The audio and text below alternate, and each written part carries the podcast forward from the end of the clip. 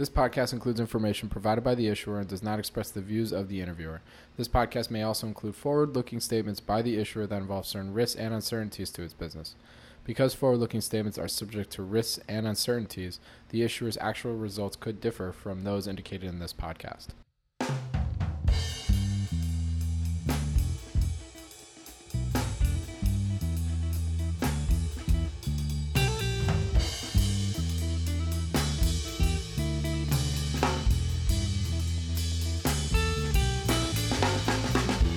Welcome to the Planet Microcap podcast. I'm your host, Robert Kraft, and thank you all so much for the support and for tuning in. You can follow Planet Microcap on Twitter at Bobby K. Kraft, and you're listening to episode 116. If you have any questions or comments, please feel free to tweet at me, shoot me an email at rkraft at snnwire.com. And when you do get a chance, if you like what you hear, please rate and review Planet Microcap on iTunes. It really helps provide feedback for me and spread the microcap message. Now, I hope you are all continuing to stay healthy and safe. Uh, my thoughts and prayers are with those who are affected by this awful pandemic. And let's keep giving thanks to all the essential service workers on the front lines helping to bring an end to the spread and proliferation of COVID 19. We are around the corner from the Planet Microcap Showcase Virtual Investor Conference. The stage is set. We've posted the presenting companies, full agenda, panels, and virtual keynotes. At most investor conferences, attendees have the ability to book one on one meetings with our presenting companies. The virtual is no different. Booking one on one investor meetings are now open as well. This is a great opportunity for you to meet management teams and ask those questions that will help you develop and or confirm your investing thesis. If you would like to participate in the Planet Microcap Showcase Virtual Investor Conference, I encourage you to register on our website, www.planetmicrocapshowcase.com, and click register now. I can't stress enough how much easier it will be for you to navigate the event when you register.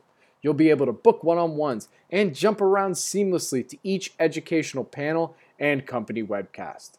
If you have any questions, please feel free to email me at rkraft at snnwire.com.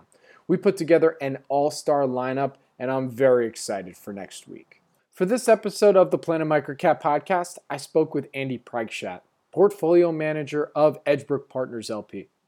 I've known Andy now for many years, uh, first meeting him at our conference in Las Vegas, to our many conversations during our now formerly monthly Los Angeles Microcap meetup sessions. His story is fascinating as he got his start in the financial world working for Bill Gates. I mean, imagine that. Literally, right out of college and going to work for one of the greats. In this interview, Andy discusses his experiences working there, lessons learned, interactions with Bill, as well as going through his investing strategy. Just a heads up, we recorded this interview on March 9th, 2020, before the stay at home order uh, was in place here in California and we really focused our time in, uh, on the conversation on Andy's story, philosophy, and investing strategy. Uh, that's why you won't hear too much uh, from us talking about COVID, coronavirus effects, impacts, um, all, all of that information. So, again, thank you for tune, tuning in to episode 116 of the Planet Microcap podcast. And without further ado, please enjoy my interview with Andy Preikschat.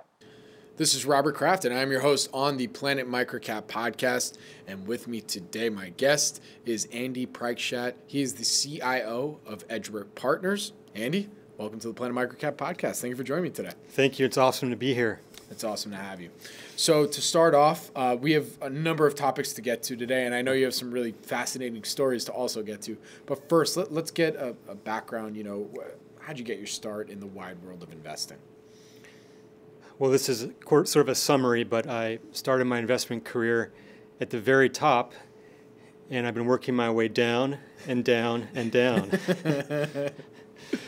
uh, to summarize, I started my investment career in 98 as uh, investment analyst and an equity trader for Bill Gates, and later was a sell side analyst covering Apple when it was a $1 uh, a share, and later was PM of a small cap fund, and then now I'm PM of a micro cap fund that also does uh, nano cap deals in, in, private equity.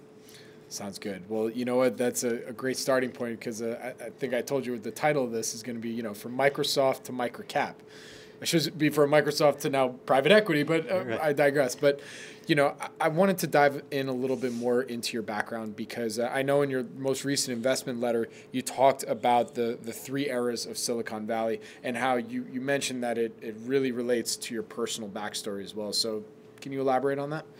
Sure. So, the annual letter talks about that there's been three major eras of Silicon Valley, and I credit Roger McNamee for first introducing this idea in his recent book, Zucked, which was about the Facebook case. And he introduces three eras of Silicon Valley, uh, starting in 1945 with the Apollo era, which is really the space race, and also coincided with the uh, with the rise in semiconductors. Uh, and the second era started in roughly 1972 and ran to 2000. That was a hippie era with uh, both video games and with personal computing. Mm-hmm. So my career sort of started at the, at the tail end of the uh, hippie era when I was Bill Gates' trader and actually sold uh, five billion in Microsoft shares for Bill just prior to him starting the, fo- the foundation. So then the third era, roughly starting in 2000 to, to through today, is what Roger McNamee called the libertarian era. And it's really the era of FANG, the Facebook, Amazon, Apple, Netflix, and Google. And that's really where we find ourselves. And the work I showed in the annual letter was summarizing these three eras uh, in three paragraphs and explaining how each era has actually ran 27 years, mm-hmm. which I find fascinating. That the, spa- the, space race from beginning to, to end is, was really about 27 years, 1945 to 1972. The uh, hippie era, starting with the foundation of Atari running to the, the anti decision against Microsoft and the crash of, Na- of NASDAQ in 2000 was 27 years. And I think you can make the case that this libertarian era may also run 27 years. And that has a lot of implications for investing mm-hmm. today. So uh, over the last um, two years, I've been getting more into software investing, and we've been having some recent success in that. Gotcha. All right, so uh, I, I want to dive deeper into that a little bit later, you know, when we talk about your investing thesis and strategy and whatnot.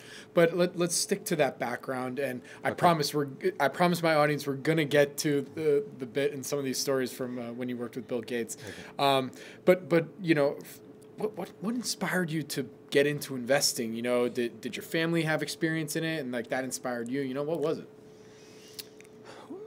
Well, um, both my parents are immigrants, and uh, kind of an immigrant mentality when it comes to uh, investing. Like we, we can buy our own stocks, buy our own real estate. We don't need a financial helper. So I really had no connections to the investment field.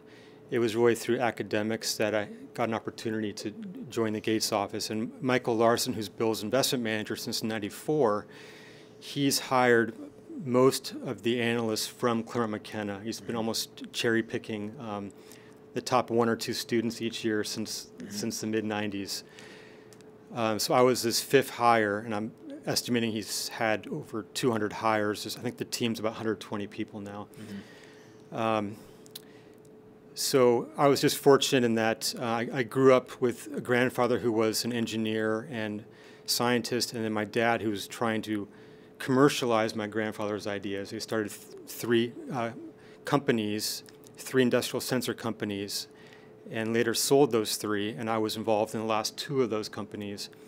Uh, as an intern for one, and then the last company I actually wrote my uh, senior uh, project on at Stanford on the third company.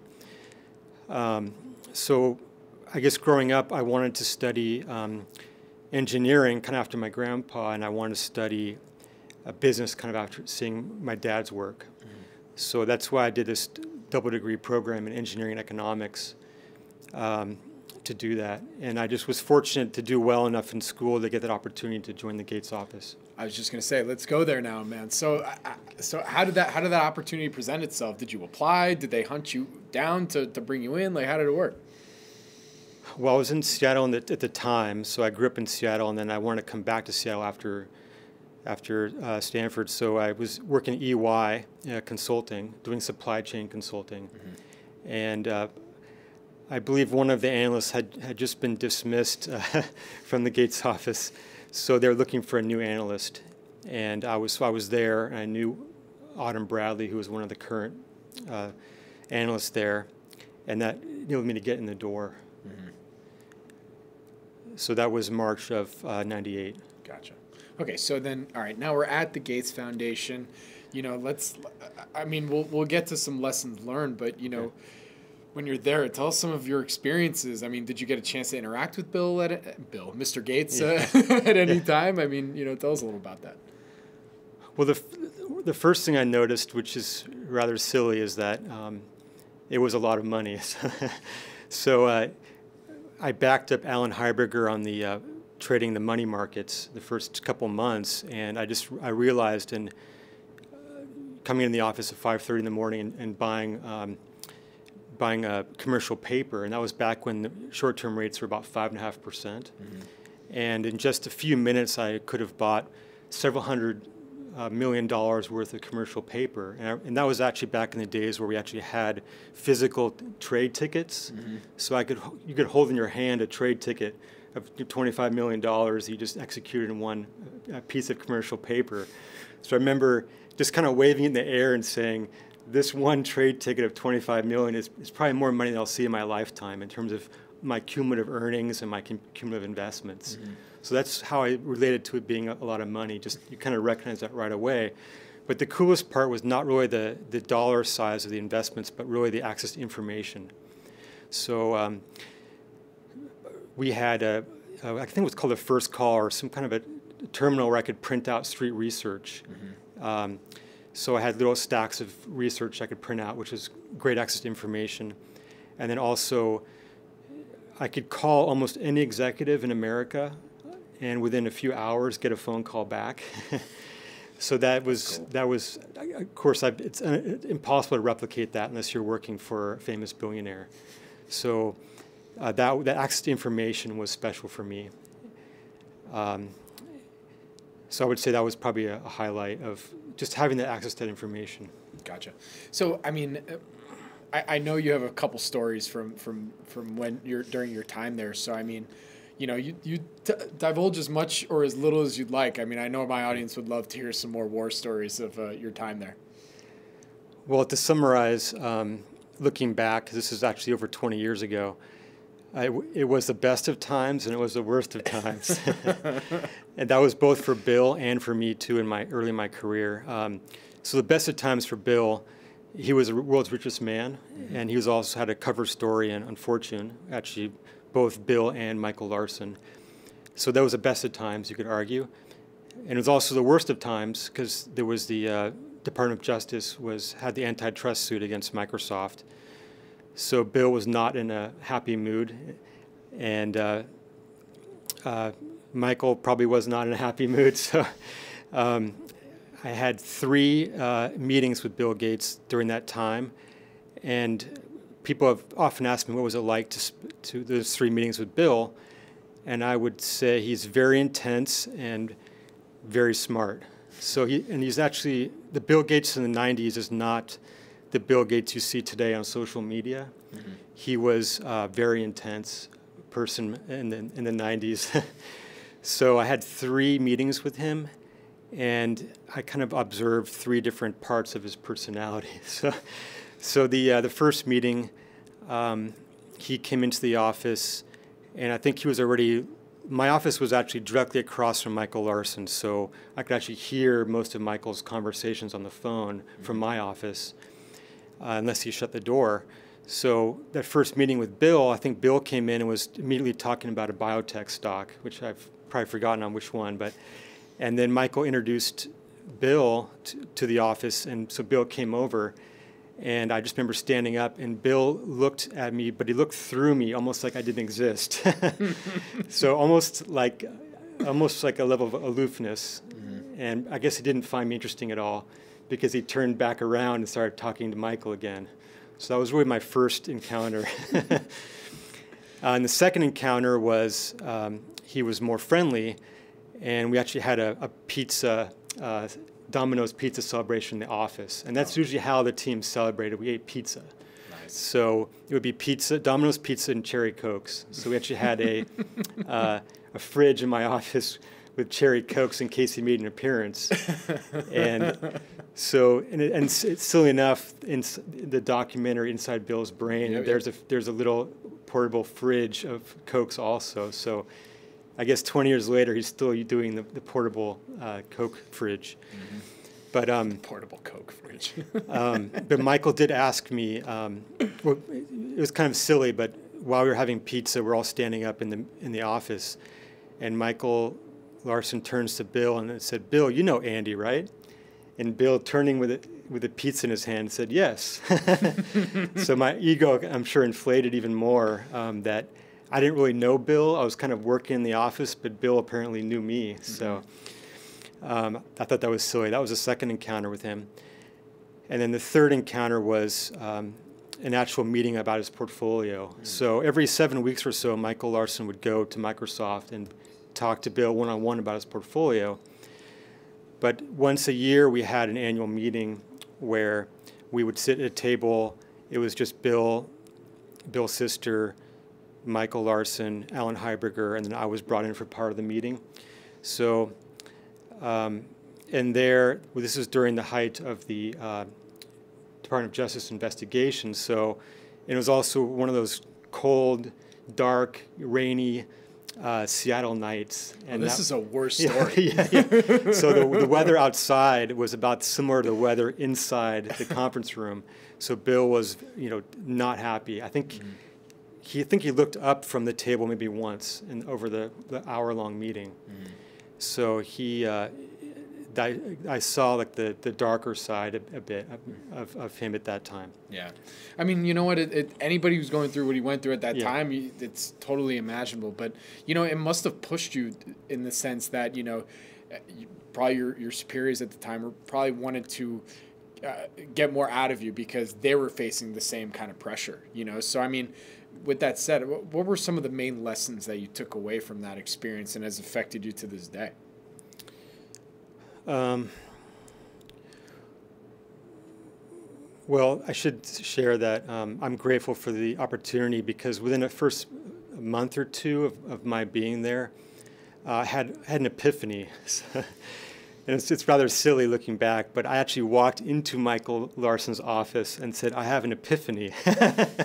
and he, he had both his hands on his Bloomberg, and he looked over at me he did not take his hands off the Bloomberg. he said, "What's that?" and I don't know if he was trying to question me, but but he's. I said I had epiphany. I had an insight, and he looked at me probably like I was a little bit weird, which I was. and he's and he's and I said, "Well, I had an insight that I love equity research. I'm going to be doing this the rest of my life." So that was in the first uh, month or so of working there. So I think you're blessed in your career if you have that insight, like you have that epiphany that, wow, I'm going to be doing this for the rest of my life. So I'm grateful that I had that epiphany in the first couple months of working there. Um, and let's see, what else? Well, I guess I was, I really got to explore that opportunity in terms of research and trading during that, during that year there. So I estimate I, tr- I traded maybe six billion in, in stock uh, for Bill, including five billion in Microsoft shares. And then, as I said before, the access to information was so incredible that we able to. I was able to kind of be part of and, and start identifying themes. So I think that's also what I've carried away, is that uh, I've started to think more about themes of investing. Mm-hmm. So two themes that I was introduced to while I worked there, one theme was, um, or just to put it broadly, is how do you hedge a massive position in one tech stock? So what Michael was challenged with is Bill had $50 billion in one tech stock, Microsoft. How do you hedge that without shorting your holding? yeah. So, uh, and Michael asked me to look at that, think about that. And I was just a few years out of college. I guess I didn't really was not advanced enough as an investor to really think through that. But the two obvious ways to hedge, which had become, I'm sure, themes in Bill's portfolio, one was just to short other tech companies. And that's not my story to tell whether Bill shorted other tech companies during that time. And the second area would be uh, real estate. Mm-hmm. So I believe I'm just heard through the grapevine that I believe Bill has an actual ag team, an agricultural team, where they actually go and buy, and I would estimate that to be in the several billion dollars of farmland. Mm-hmm. So I think that's been a second way that Bill's been able to um, hedge the portfolio is building a real estate and farmland portfolio. Gotcha.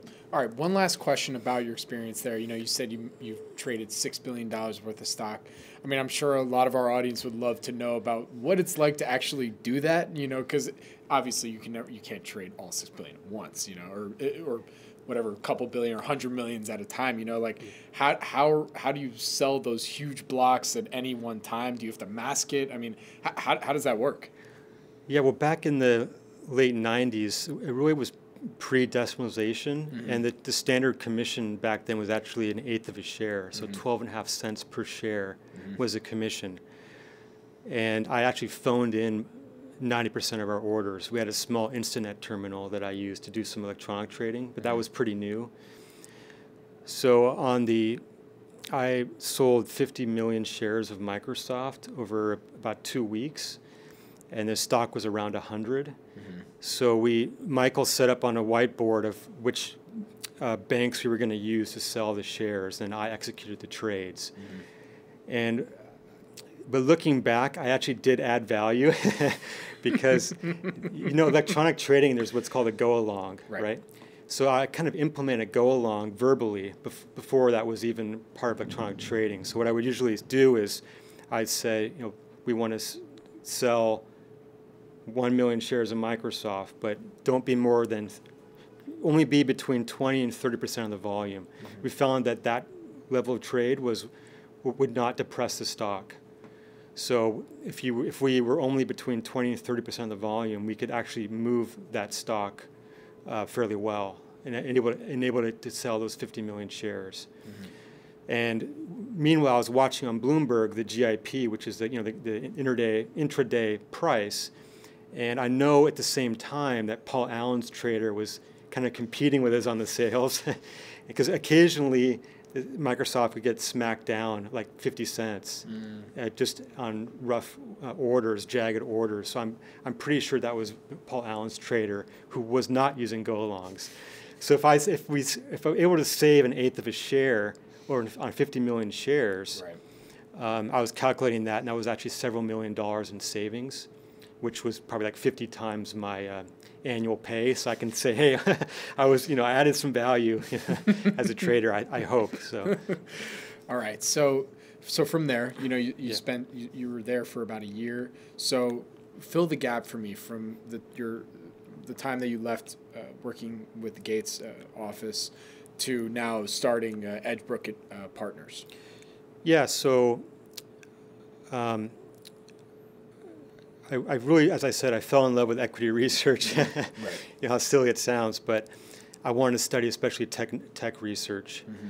So unfortunately, my role was completely changed at the Gates office. I was I was brought taken off the research and trading, and to implementing uh, a, a, software system which I hated, and I was um, quickly pushed out of the of the group, and I left and joined a Soundview Technology Group which was a boutique tech bank. It was actually the merger of three tech banks, uh, Wit Capital, Soundview, which was had a lot of uh, did a lot of great industry research, and some of the principals came from Gartner Group, and then E Offering, which is E Trade's investment bank. So it was a merger of these three tech banks, and there I covered healthcare IT for a little under a year, and then I covered consumer systems, which was Apple, Gateway, and the handheld companies. So I was covering Apple uh, when it was a roughly $1 share, a 7 billion market cap, and also covering Gateway. And we had a great um, call on, actually a short call on Gateway in that 2000, 2001 timeframe. Mm-hmm. So I, I, can go into those, uh, where we could do another podcast on, on, uh, on those two companies but the, probably the best day of my career was one day at Apple in, in 2001. Mm-hmm. So and and I had best day of your career yeah, at that time. At that you know? time, okay. well, I would I would still say it was the best day of my career. Basically, I had um, five one-hour meetings back to back to back with the top five executives of Apple, except mm-hmm. for Steve Jobs. Mm-hmm. So head of hardware, head of software, head of sales uh, Tim Cook, COO. We had lunch together, and then CFO Fred Anderson. Oh, cool. So that's a, that's one neat day. Uh, that, I mean, that's that's pretty fascinating. I mean, anything that you pulled away from the, that, you know, you said it was one of the greatest days of your career. So, I mean, was there anything that you pulled away from that day that, you know, you still use to, to this day? Well, I was with Mark Specker, who's a great analyst, mm-hmm. um, and he asked one really pesky question to Fred Anderson, mm-hmm. the CFO of Apple at the time, and he said, "How is your how is your ratio, or how do you feel about the ratio between your direct versus indirect sales?" And Fred kind of got a little bit animated, and he said, "Oh, we definitely want to increase our direct sales." so Mark Specker and I kind of put two and two together and, and knew that Apple was going to going to announce uh, retail stores, and we knew this. Um, and the next morning told the SoundView clients that that was going to happen. And we probably accelerated Apple uh, announcing that in a press release. Uh, and they were not happy about that. But um, that ended up becoming, as we know, within 10 years, Apple had the highest square foot sales, highest squ- sales per square foot of any retailer in the world. Yep. And probably half of new Mac buyers were introduced to Apple through the stores. Right. So it was just it was just fascinating to kind of be a part of that one little piece of history. I mean, uh, that's that's pretty cool that you guys were able to deduce just even from that one animated thing. I mean, that's probably helped you, especially to this day when you're talking to microcap management. You're like, listen, man, I called when they were before they were going to open retail stores just from this one animated five second blurb. I can tell what you yeah. got going on right now. Next.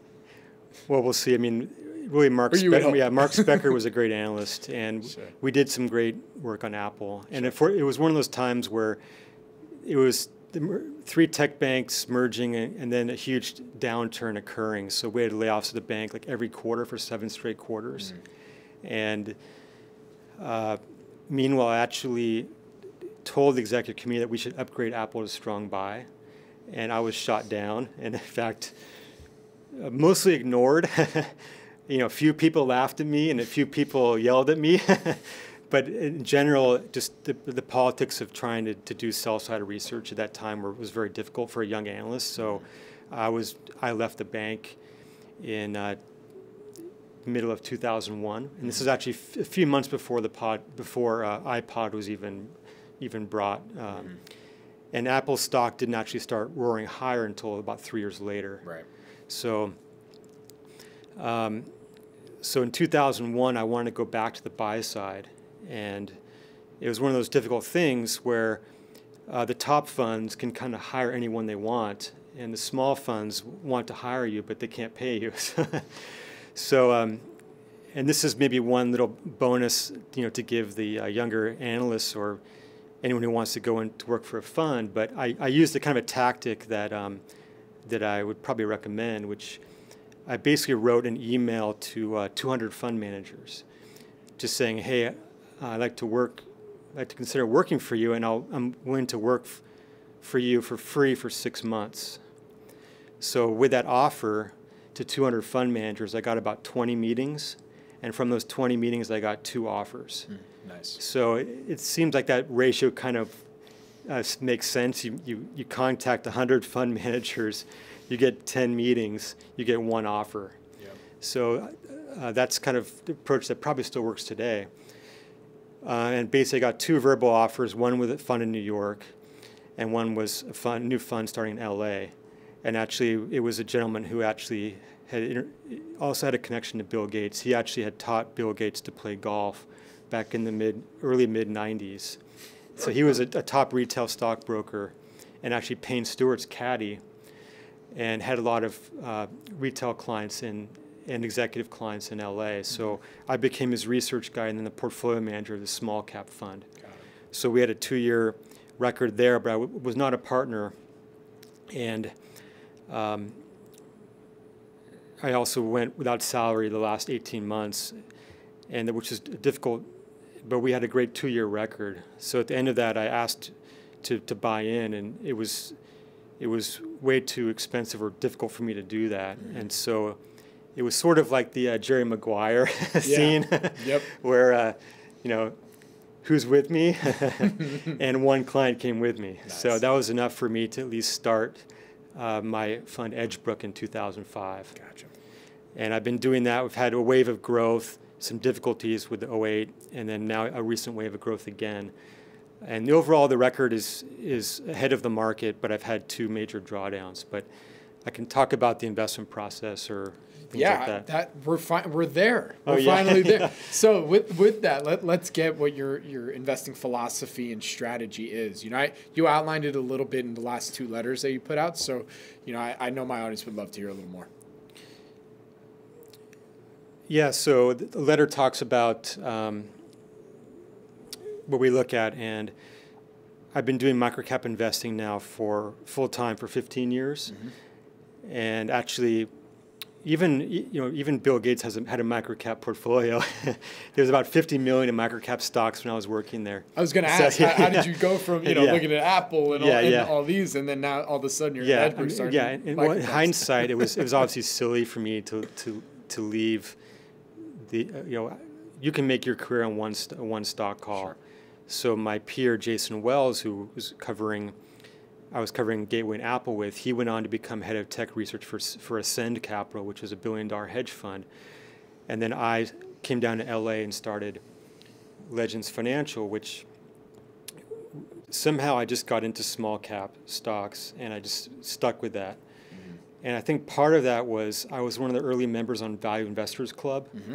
So it was Michael Burry and about 30 of us on this site in 2001, 2002, uh, looking at these value ideas. And most of these were small caps.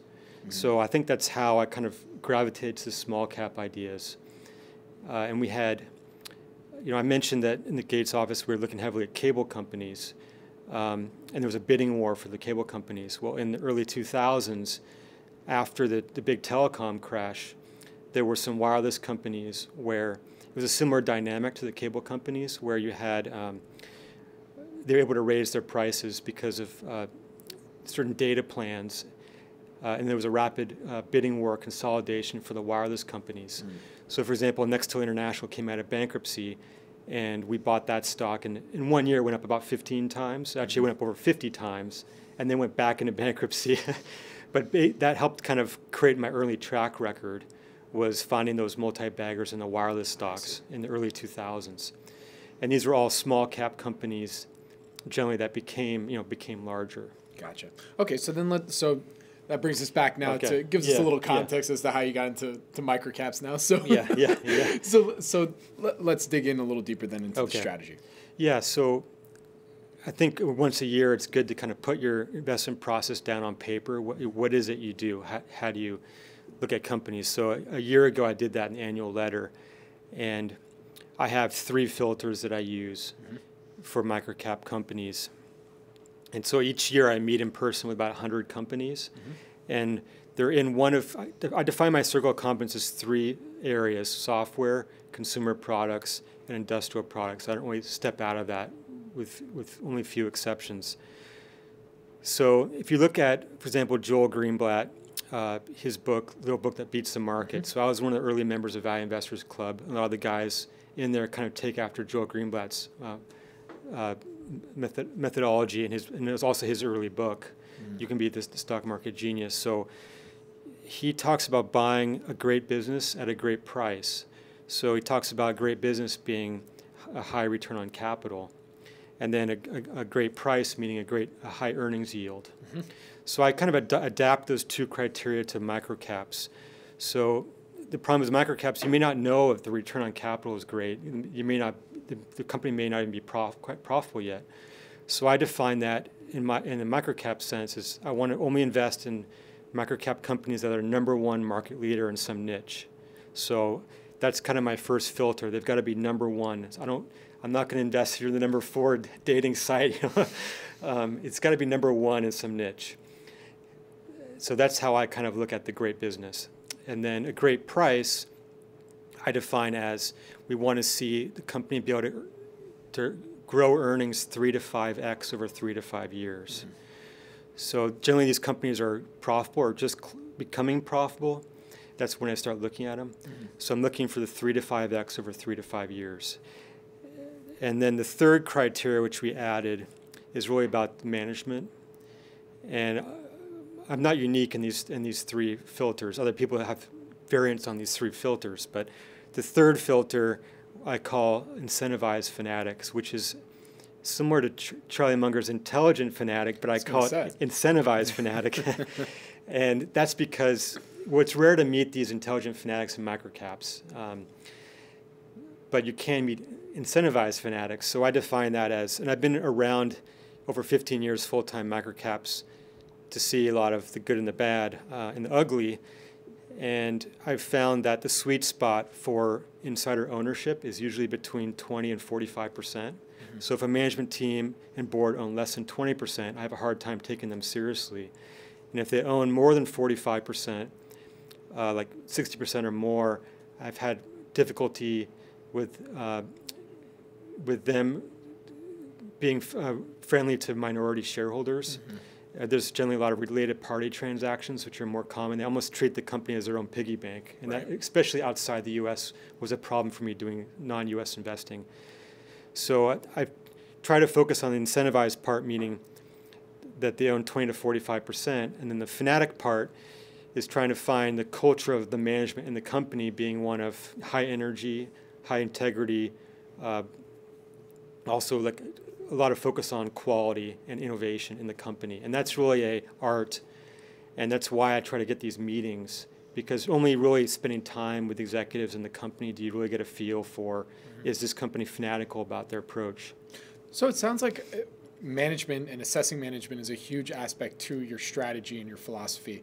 I mean, how many let's say ballpark i've actually never asked this before yeah. but ballpark yeah. how, how long do you like to spend talking with management before you're you're comfortable making a, you know a, a decision one way or the other?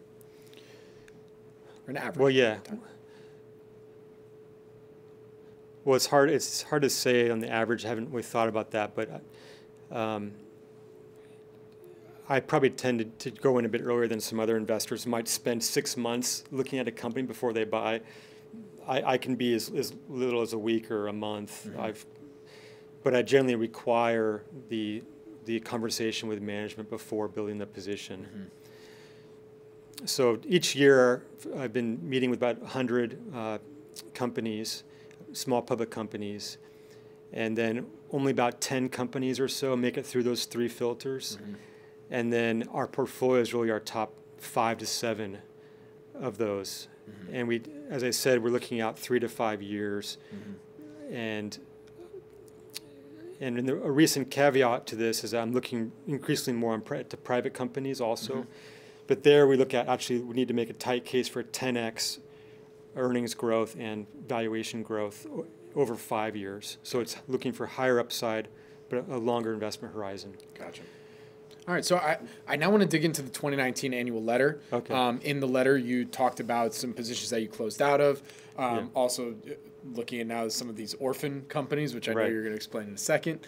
Um, so, and then also the performance. So let's let's hit you know all those three things right there.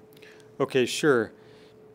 So we go into detail um, on our three exit positions. Mm-hmm. So, um, as you know, uh, XPEL uh, has been a big winner for both Value Investors Club and Microcap Club. Mm-hmm. And I mean, the Microcap Club guys probably own 10% of the company.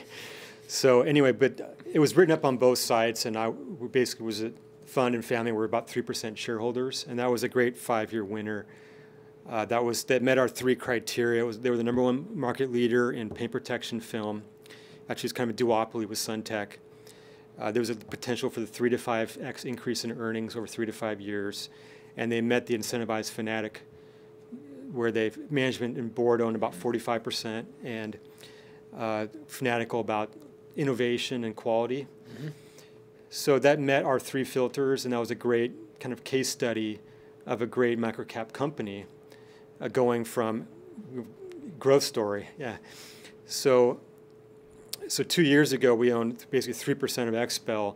Uh, today, we own zero XPEL, but we own 5 to 10% of four growing uh, uh, software companies, three of which are profitable. Mm-hmm. And so in two years from now, we expect to own hopefully seven, uh, 10 to 30 percent ownership positions in uh, software companies. Mm-hmm. So, as I mentioned, there's there's been these three eras of Silicon Valley, and really in the third era, which is a libertarian era, where software is really, really is eating the world. And we, we think that there's probably another seven years or so to run in the in these there's so it's still an opportune time if you can help identify these companies that are going to dominate a niche, a vertical in software.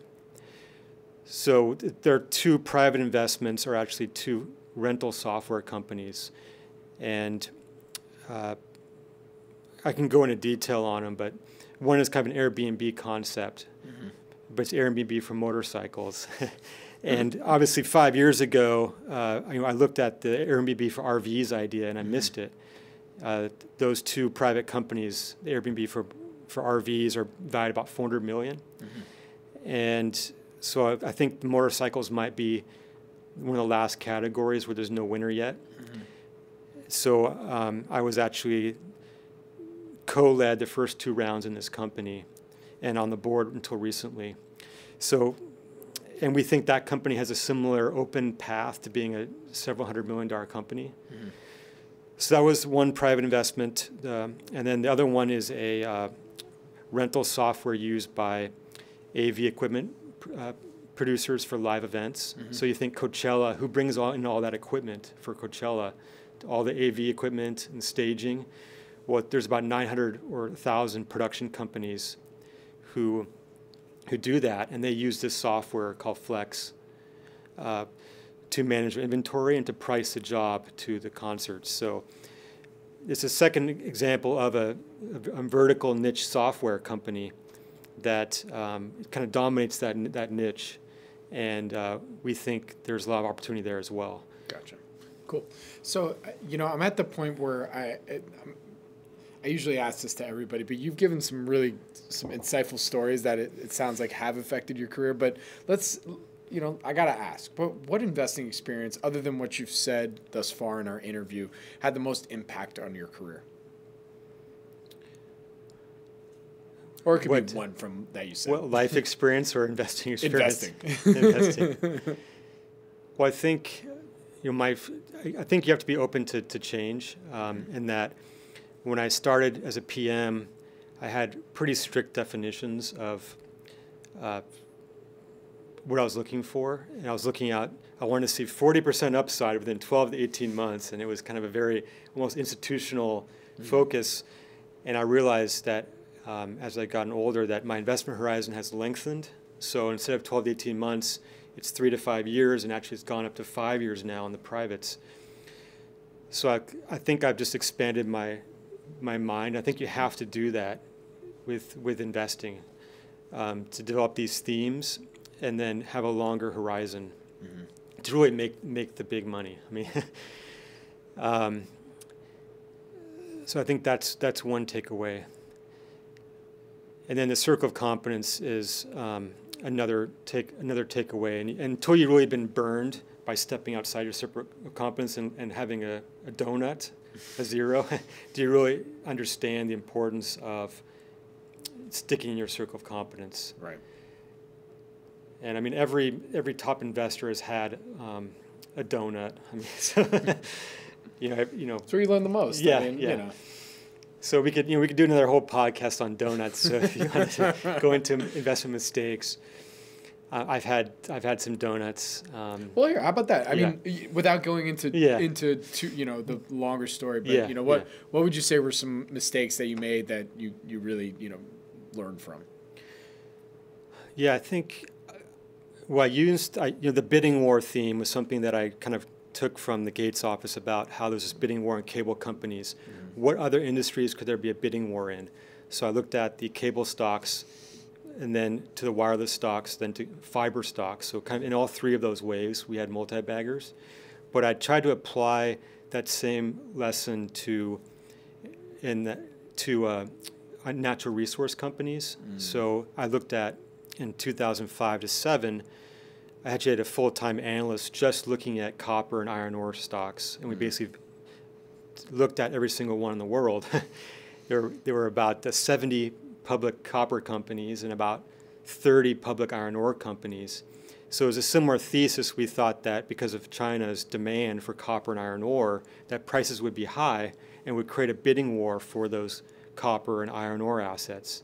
The problem we had was uh, stock picking, and I admit was was basically terrible. Like we we picked some companies that had problems with their operations, and I was also flat out lied to by some companies. Mm.